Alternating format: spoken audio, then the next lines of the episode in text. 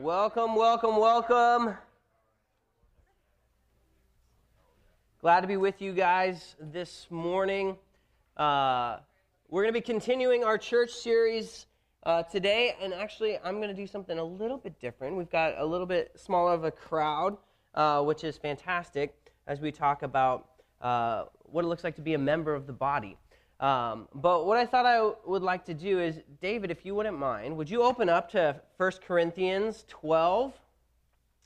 12 through 27. Well, I want to start by anchoring us in God's Word as we pray, and then we'll pray and uh, look at what does it look like uh, to be a member of the body, and uh, we'll walk through all of that together. But I want to I want us to be rooted in this text, and we're not going to teach through this. By the way, this is an opportunity for us to read over God's Word together, which talks a ton about being the body of Christ and being members one of another.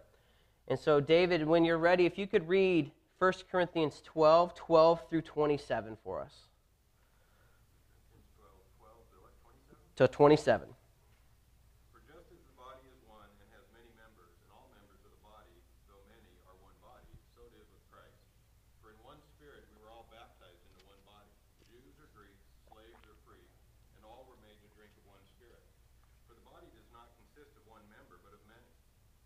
Mm-hmm.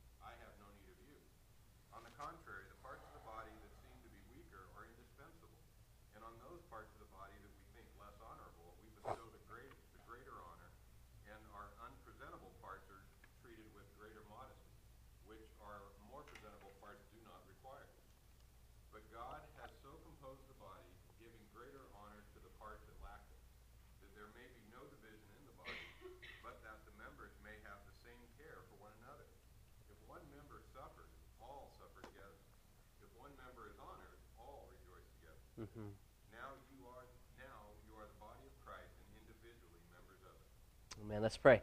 Father, we thank you for this text. We thank you for your word, and we thank you uh, for calling us to be members one of another,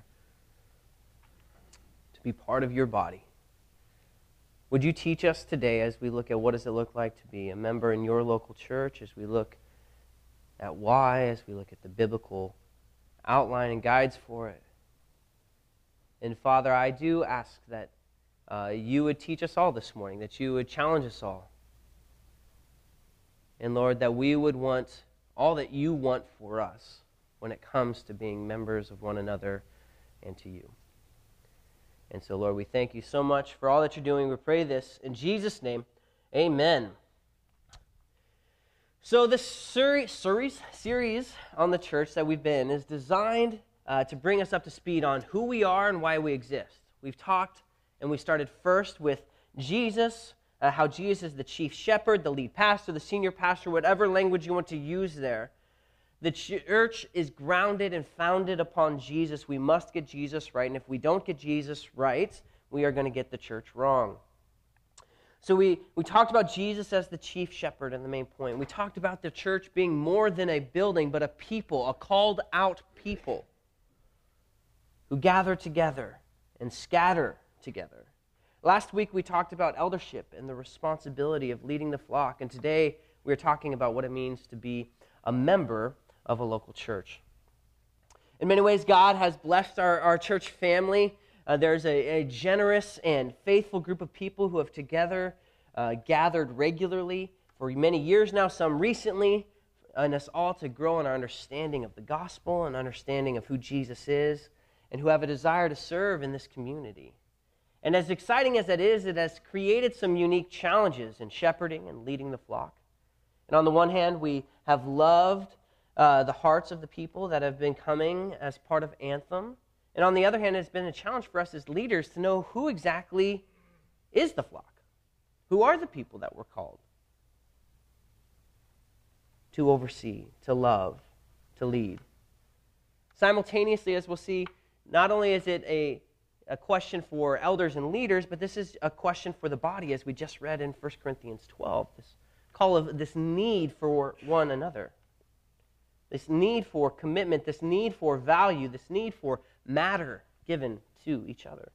And we live in a culture where there are not only a large number of choices of local churches or denominations, but there are a number of parachurch organizations, excellent podcasts, online churches, amazing YouTube worship videos, small groups, and all of these things that have a tendency to be disconnected from any local body.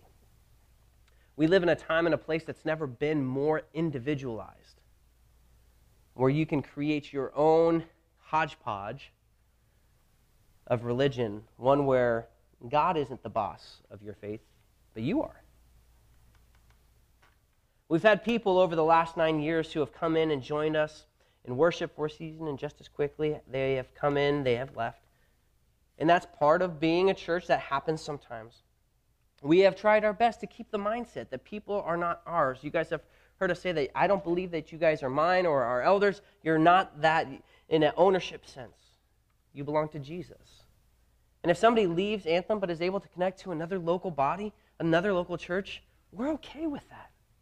As long as it's a Bible believing, Jesus centered church where they go to be a participant and not a spectator. The challenge that we run into in this culture is that it's very difficult to know who our flock is. When we're told by Jesus to shepherd, to lead, to teach, and to protect the flock, we have to take those commands seriously.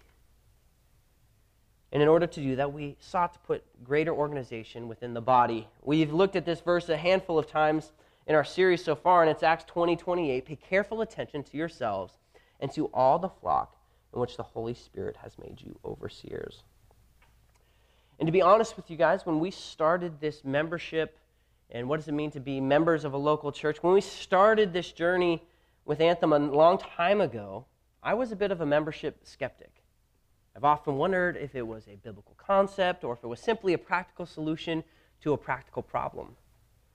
And so, our goal for this morning is to tackle four questions that we have sought to answer as we work to understand shepherding the flock that's been entrusted to us, as well as the numerous love one another's or the one another verses that we find throughout Scripture. So, the four questions we're going to ask is why membership? Two, and probably the most important, is membership biblical? Who are members to be? And what are members to do? So let's start with the first question why membership? Throughout Scripture, there are calls to elders and leaders to care for the flock entrusted to them, like we talked about already. And that will actually, the leaders and elders, they'll be held accountable for people in their care.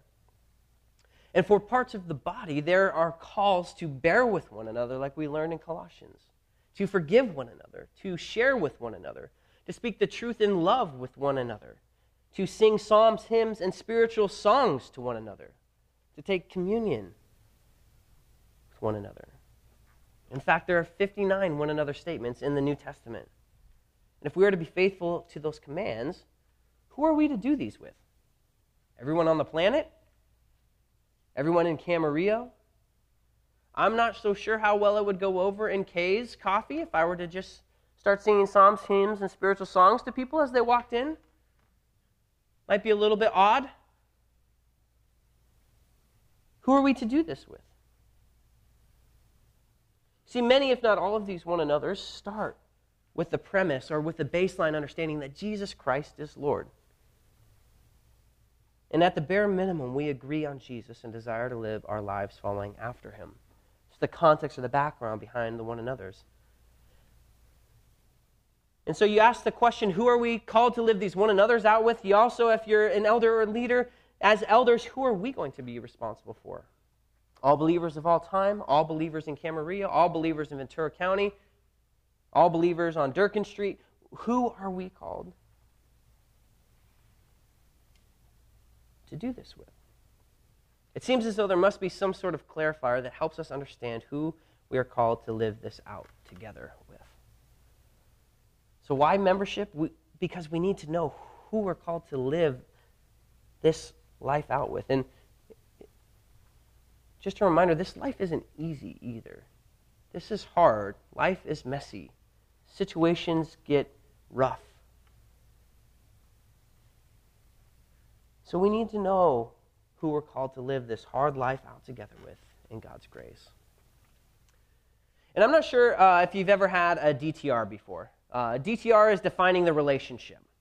Uh, this is often something that needs to take place when people are dating, or maybe it happens in a workspace. You need to define different terms, whatever.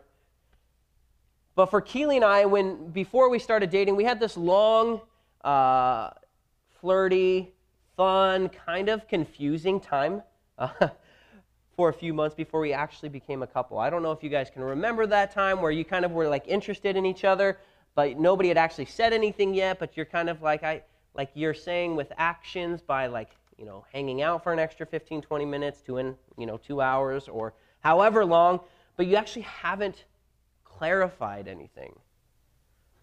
But you feel, you feel like you like each other. But during that time, it's also oftentimes very confusing because the other person in the relationship, or that hasn't been clarified yet, sometimes will do something, and all of a sudden you start freaking out, wondering, like, did they, I thought they liked me? Did they like me? Did they not like me? How am I going to go about this? What do we, you know, and do it, and we get all confused. You see, for Keely and I, we eventually needed to define the relationship. I had to toughen up a bit and actually ask her to become my girlfriend. And I'll tell you, even in that moment, and we had been doing this weird, confusing, kind of flirty stage for like three months, even before I asked her, I was a little bit nervous whether or not she would say yes or not. Because there's something in ambiguity, in vagueness, that where doubt, confusion, and wrong assumptions tend to be victorious. Now, in a perfect world, would we need these clarifiers? No. The way it should have happened was Keely just magically became my wife without ever either one of us, you know, having to think about it or struggling or doing that terrible thing called dating.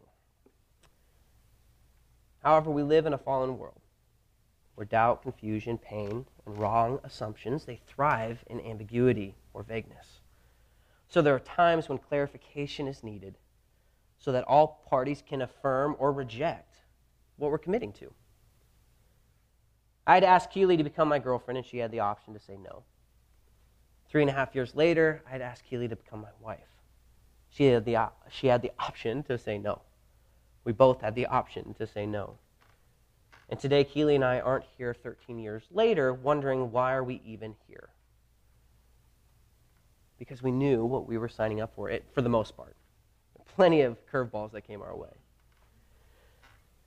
One of the reasons membership is so helpful is because it clarifies the context of how we're going to try and live out life together sons and daughters of Jesus, together in our time and place. So, sure, there are good practical reasons for membership, but is it biblical? While I don't think it's sinful to apply modern strategy and, pro- and programmatic or pragmatic solutions, we want the foundations of Scripture to lay the groundwork about the structure of the church. And from there, we can figure out how to best fulfill Jesus' commands in our current context. If you're wondering, is there a place in Scripture that explicitly says local church membership is something you must go through a class on, or local church membership is required, or any of those things, you will not find that text in Scripture. We firmly believe that local membership was commonly understood, and we'll walk through how. Um, but there is debate. There are a lot of people who actually really like kick against the idea of local membership. This idea of a commitment to each other. And I don't know if it's as much that they kick against the idea of a commitment to each other as it is either they're scared of commitment, period. We live in a culture where people don't like to commit to anything.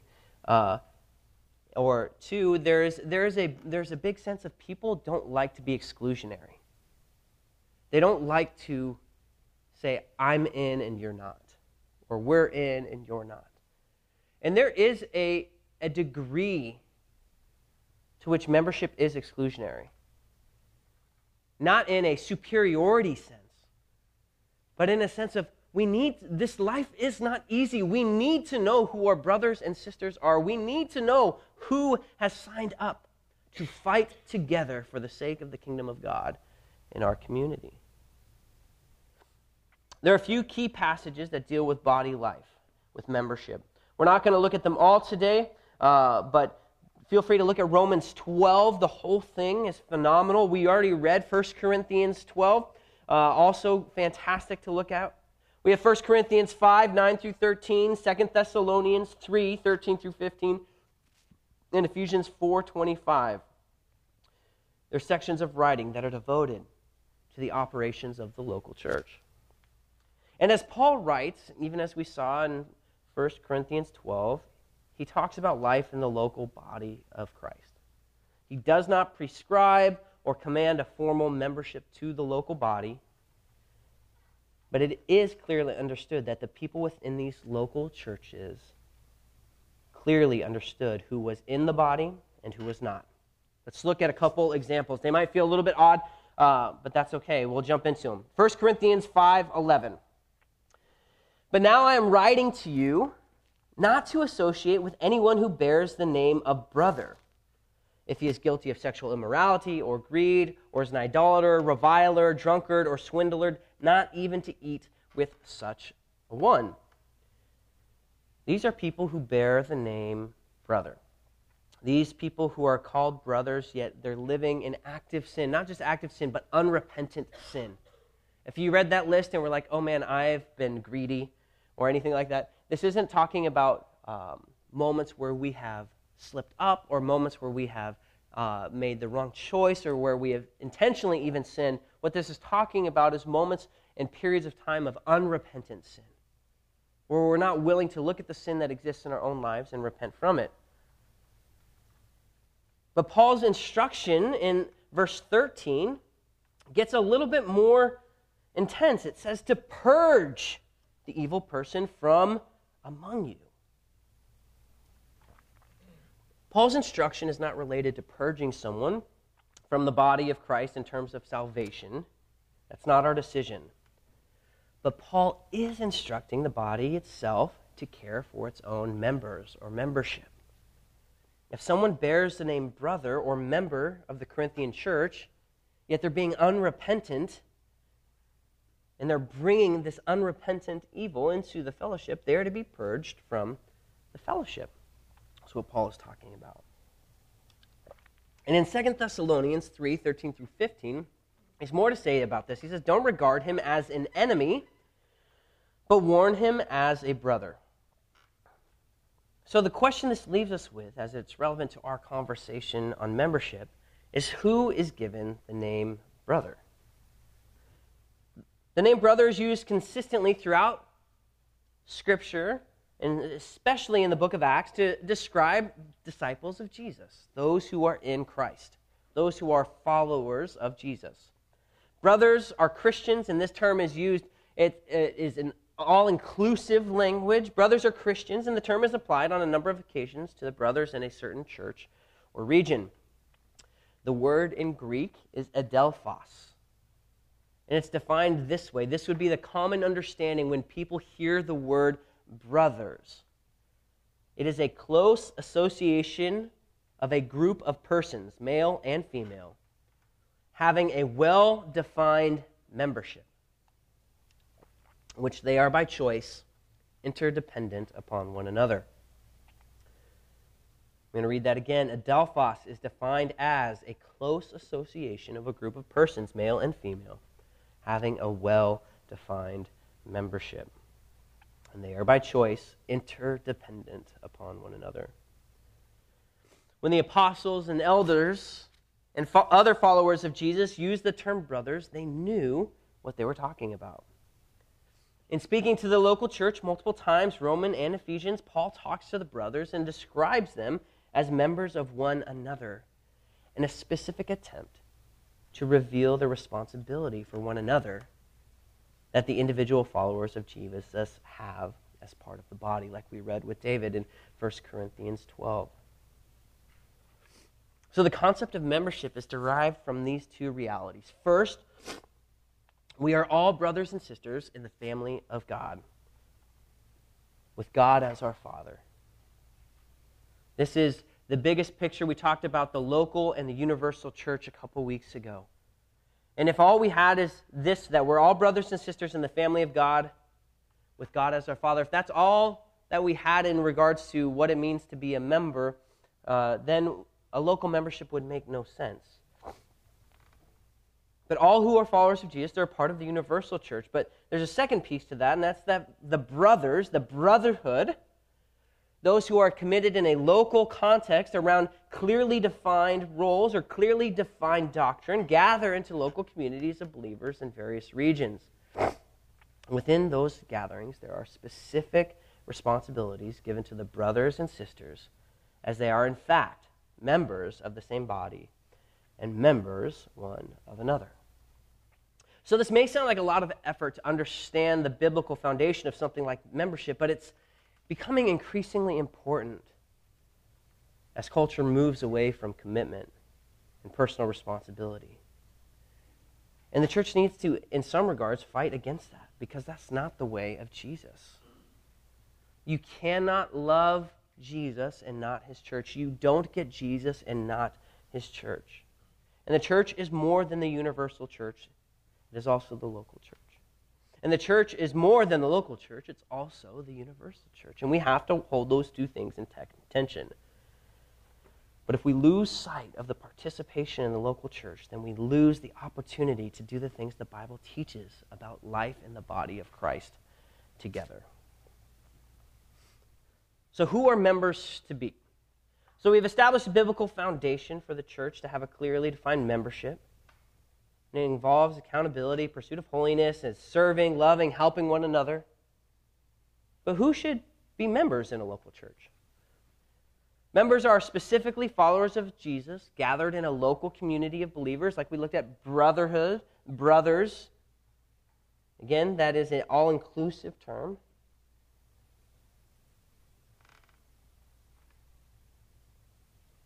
But membership that Paul refers to in Romans 12 in Ephesians 4, he is instructing the local body with the expectation of a responsibility for one another. Membership is the local expression of the body of Christ. So, if we're to apply this in our terminology to our context, the members are the brothers and sisters, followers of Jesus, who gather at Anthem Church and take responsibility for one another and for the church itself. It's important that we don't add any burdens or obstacles to somebody becoming a member of a local church. But that being said, the premise of this passage, or excuse me, of this message, has been the challenge of our modern culture. That many followers of Jesus struggle to commit themselves to the local body and choose instead to participate in many local bodies removing themselves from the oversight and protection of elders as well as genuine community and a place where they can live out the many one another's of Scripture together. And for the sake of unity, effectiveness in mission, accountability for the souls of people, local church membership has a place in the modern church. So when it comes to membership, we're not, uh, by the way, the goal of this message, we don't have like a membership class. That's you know, slotted for next week, even though that might have been a great strategy. That's not, we're not doing a membership conversation or membership sermon so that we can get 17 new people to sign up for church membership. What we were trying to do is we're wanting to bring people in and have a good understanding of why we operate the way we do as a church. And hopefully to be able to look at Scripture together and see that there's great reason for us to have a defined membership together. And again, we don't want it to be. Uh, more grandiose than what Scripture implies. And so I just want you guys to know what we do with membership and why we have it at our church and the questions we ask. And the first question we ask when somebody says they want to be a member at Anthem is Are you a brother or sister in Christ? This is prerequisite number one. And really, it's the only prerequisite. Are you a brother or sister in Christ? Within that, we do ask some follow up questions like Can you articulate the gospel? Meaning, can you explain the good news of Jesus? How Jesus did for you what you could not do for yourself? We ask, Have you been baptized? And that's not a prerequisite to you becoming a member. It is a question. If you are a follower of Jesus, one of the first things that Jesus says is repent and be baptized, every one of you. And so we invite people to take sometimes one of their first steps in obedience and actually being baptized. But the other key question that we ask is Is Anthem Church the people that you're calling your church family? And these two are just as important. When you say yes to membership, you're not just saying yes to attending on a Sunday, you're saying yes to the people to your left and to your right. This is one of the reasons why we have family time every single Sunday, is because we want people to understand that you are a part of something that is not just front to back. It's not a spectator sport, but this is a together. This is one where we know one another. This is another reason why we push so hard for community groups. Even though community groups have plenty of faults in them, we need help in being together because by nature, the enemy, ourselves, and the world is going to push us into isolation. So, is Anthem the people that you are calling your church family? This should include things like do you agree with us doctrinally?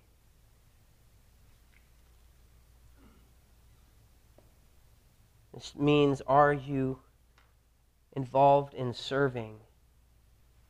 Are you willing to serve? And that doesn't just mean on a Sunday, it could be through many different avenues. Are you willing to, as we read in 1 Corinthians 12, as kind of the backbone to a lot of this message, use the way that God has uniquely wired you to use them together to help the body be what she's called to be. Whether or not you're an ear, a big toe, a left nostril, a right eyebrow, a mouth, are you willing to stay connected to the body? To use the gifts that God's given you to help the body be what God's called her to be? And are you also willing to attach yourself to a people who can be a bit messy, but who will also bless you and help you be the best left nostril, right earlobe, bottom lip, I don't know, that you can be.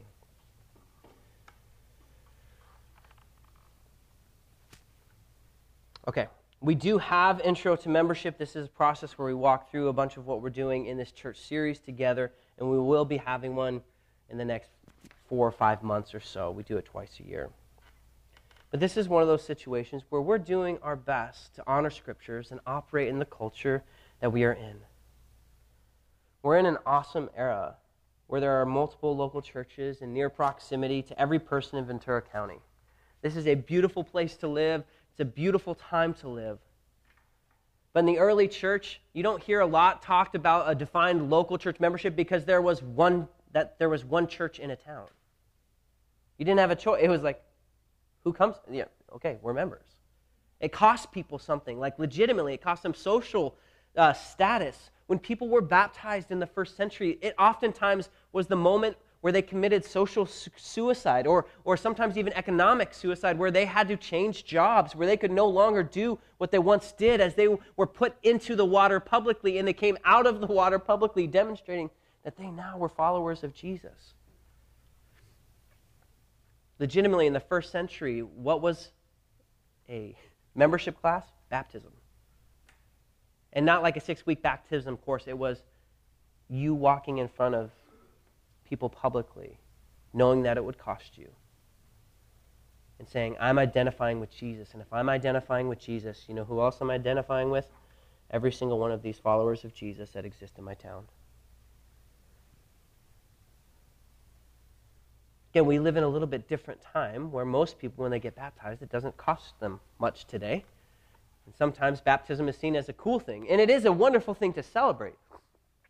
But most of us don't understand that in our baptism, we're not just being identified with Jesus, we're also attaching ourselves to the family of God, in which is designed to be lived out in a local church context. If you're not a member with Anthem Church, I fully believe that you should be a member somewhere. Again, our goal isn't to build the biggest membership in Camarillo or Ventura County or church. That's not our goal. But man, I just hope you hear from me. If, if you're not a member here, if you're not a committed follower of Jesus to a local body that exists beyond a Sunday context, go somewhere where you can be. Because you are made to be attached to the body. You are made to use your gifts and talents, no matter what they are, to bless others in your community.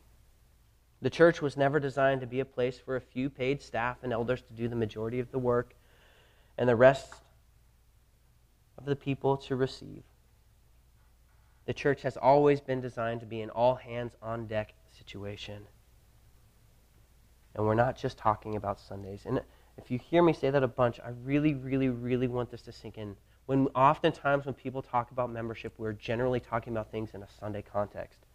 That is not by any means the biblical equivalence of what it means to be a member of the local body. Most of the one another's within Scripture actually can't happen on a Sunday morning, they have to happen outside of a Sunday context. When we're talking about being members, we're not talking about making sure that we don't have people miss church on Sundays because it's Labor Day. We're making sure that we're talking about what does it look like to faithfully live out Scripture together. Okay, that leads us to the final question What does a member do? so, what does a member do? This is basically the entire New Testament. Um, this is, uh, and there's a few big portions of Scripture uh, that really highlighted what do members do. You can look at a, a, great place to see what Jesus says about those who follow him and how they're called to live is the Sermon on the Mount. Fantastic place to look and see how we're called to live together, to be the people that God's called us to be. We have some other key passages, like in Hebrews 10 23 through 25, where we're called to meet together and stir one another up toward faith and good deeds. There's this call to regularly come together. And again, we our default position is to think Sunday. We have to stop thinking that way. We're Sunday centric in the sense that we think about Sundays because Jesus Christ rose from the grave and we want to celebrate him together every Sunday. And that is so important, and we do do that regularly, and we challenge you. But this passage in Hebrews talks, it's more than meeting together to stir one another up on Sunday, but it has a lot to do with meeting with one another as you're watching so you think you can dance. Or as you're sharing a cup of wine together and cheese plates or whatever on a Tuesday night. Or as you're meeting with your community group, or as you meet with somebody while you're having coffee it's this invitation to meet together, to stir one another. That's, that's this idea of creating friction, to create something. Or another place of Scripture told us iron sharpens iron. But as we meet together, we're called to stir one another up, and we're not to forsake meeting together. And we need that reminder because, again, our world will push us toward isolation, individualism, and personal freedom, which those things aren't 100% evil, but we have to understand that's the default in the world that we live in. So we meet together regularly and we stir one another up. We collectively maintain the righteousness of Christ within the body. We saw this in what Paul was instructing in Thessalonians and, and 1 Corinthians 5 this idea that we're actually called to help engage in like the kind of messy side of life together. The areas where maybe there's sinful tendencies that exist in our life, or maybe there's very uh, clear, unrepentant sin in our lives, we're actually called as the body, as the one another's, to come alongside, to invite people to repent, and to cling on to Jesus. If you're looking for a um, a really uh, larger swath of Scripture to help see what uh, it looks like to be members in the body. Romans 12 9 through Romans 15 7 is a fantastic portion of Scripture. Really, up until this point in Romans, he's established the doctrine of who God is, what God has done, what our identity is. In Romans 8, And now he's getting into, especially in Romans 12 through 15, the how now should we live as followers of Jesus. And so I encourage you to take some time to look through there. But let me tell you some of the things that we see his instructions for members he, to genuinely love one another. You can't genuinely love one another if you don't know each other. You can, like, I love you, blanket statement, but that word genuinely kind of it changes the dynamic of the like we love everyone. Yes we love everyone but who do you love specifically? Who do you genuinely love? Who are you genuinely pouring yourself into giving yourself to? We're called to genuinely love one another. We're called to hold fast to good and hate evil together. We're called to be diligent together to be fervent to be hardworking called to contribute to the needs of the saints together. This generosity. Called to show hospitality to one another. This is the love of strangers. The Tabors over here are amazing. They love and do hospitality amazingly. They've had people live in their house that aren't their actual family for many, many, many years. And they're insanely hospitable. They can't help it. It's because of the work that, of Jesus that's been done in their lives. It's a beautiful thing. We need that hospitality in our church family, and we need it to grow in us. We're to outdo one another in showing honor to each other. This one's hard. Outdoing one another and showing honor. It's hard to honor somebody that you don't know. On top of that, the way that you honor somebody isn't necessarily the way that they receive honor. And so you might be doing your best to honor somebody, but they themselves actually might be, while you're doing that, be feeling guilty or receiving shame. And so there is this, it comes back to that first one of genuinely loving one another. So there is, uh, what I'm trying to do is help continue to lay this foundation of there is this commitment to one another. And there does seem to be a limit. We want to love everybody. But I even want us to look at Jesus for a few moments. Yes, did Jesus love everyone? For God so loved the whole world. He loved everyone, absolutely. But when he came in the flesh, what did he do? He called 12. And even within those 12, he took three, in which he had the most intimate relationship with. Yes, he had the seven, and he had the more, and he appeared to more than 500. But there was a special commitment with a few. A localized commitment with people that you are walking through life together with. Called to live in harmony, not to have haughtiness. That's the idea of associating with everyone. You should have friends in your community that you make tons more money than and tons less money or whatever. There's not to be a hierarchy. But our membership spans all economic spectrums. We're called to love enemies together, to submit to authorities, to put on Christ, to welcome those weaker in the faith, to not pass judgment on other people's convictions, to not cause people to stumble. These are part of what we're called to do together.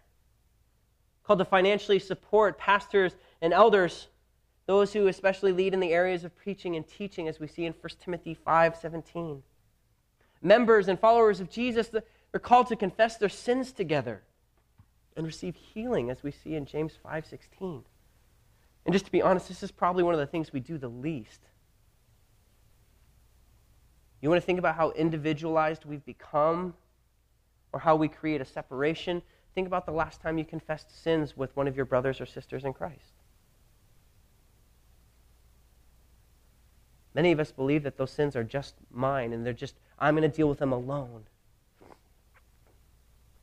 just between me and God.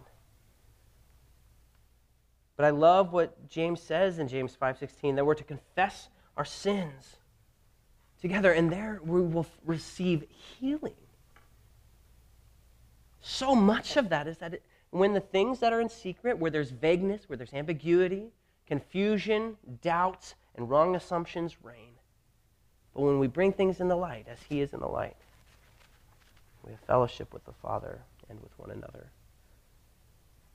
We need to confess our sins together.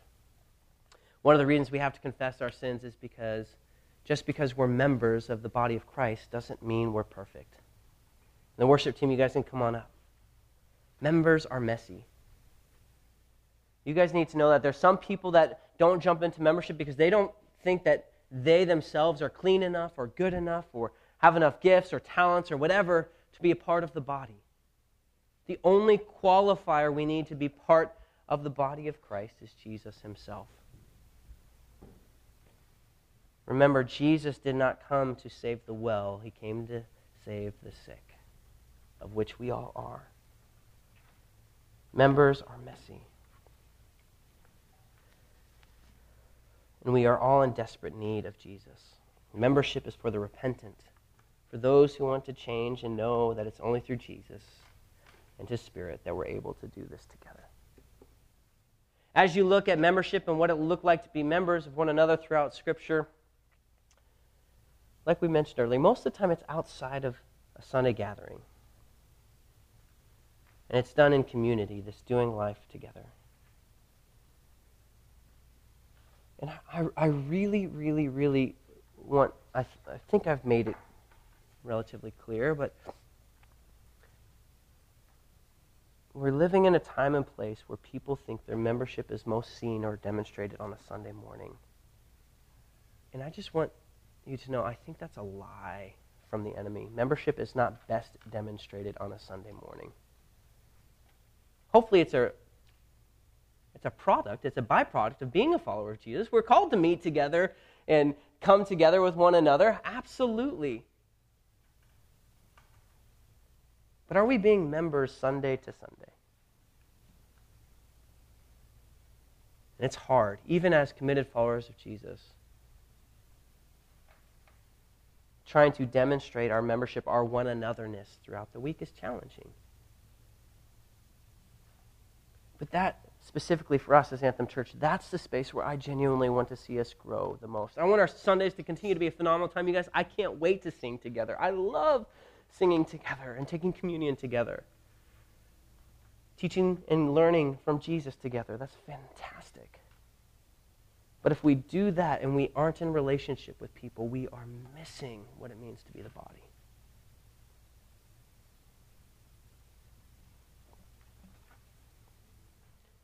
Honestly, if you were to tell me for some reason you could only do community groups or Sunday morning, and again, community groups just reflect community life for us, I would tell you in a heartbeat to do community group. I would say you're missing out if you're not able to come on Sundays and celebrating Jesus together, but at least you are part of a community where you are known and loved and where you're attempting, by God's grace, to live out the one another's of Scripture together. Membership apart from community is not membership, it's Costco. Something you pay dues to be a part of so that you can go when you need to stock up, prep, or get free samples that's not biblical membership. Membership is a brotherhood, a place not to be anonymous, but a place to be known and loved. And you're good, and you need to hear this, and you're good and you're bad. There's nowhere else in the world where you can genuinely be loved and known, and you're good and you're bad. We can only do that through the power and grace of Jesus. So, whether or not it's Anthem or a local church, commit yourself somewhere and know that you are indispensable to the body of Christ. Know that you matter. And know that Jesus' instruction to you, how we're called to live out this life together, is important. And let's take it seriously. A while ago, I memorized 1 John 1, and this passage runs through my mind as I think about membership. In this first section of 1 John, I feel like John is really excited. I almost feel like this is almost like a a pep rally speech or something. But I want you to hear this as we get ready to respond to worship now, as we're going to sing two songs. It says, It's that which was from the beginning, which we have heard, which we have seen with our own eyes, which we looked upon and have touched with our own hands concerning the word of life. The life was made manifest, and we have seen it. What's he talking about? He's talking about Jesus himself. And we testify to it and proclaim to you the eternal life which was with the Father and was made manifest to us. That's which we have seen and heard, we proclaim also to you, so that you too may have fellowship, koinonia, brotherhood with us. And indeed, our koinonia, our fellowship, our brotherhood is with the Father and His Son, Jesus Christ. And we are writing these things so that our joy may be complete. I love as John is writing this, we've seen Jesus, we've touched him, we love him so much, and we're telling you about him. And one of the reasons we're telling you about him so you can actually have fellowship, koinonia, brotherhood with us, with one another, because our fellowship is with God. I want us to long to walk in this brotherhood together. And what is the product of that, as John talks about? Our joy being complete. Lord, we thank you for this morning. We thank you for what you're doing. God, we ask that you would continue to stir us as brothers and sisters in Christ to love you and your church. God, I ask that as we walk through a handful of uh, passages of Scripture and handfuls of one another's, God, I ask that you would be increasing in us, in our relationship, and our conviction, how to live out the one another's. And God, I ask that you would give us an attitude, a perspective, a heart like John that believes and has faith in you so much that he can't help but proclaim it to others because not only does he want people to have eternal life in you, he wants people to have relationship, fellowship, koinonia, brotherhood, membership together as we get to taste and see and enjoy you now together for your glory. So, Lord, we love you so much. Be with us as we respond now. We pray this in Jesus' name. Amen.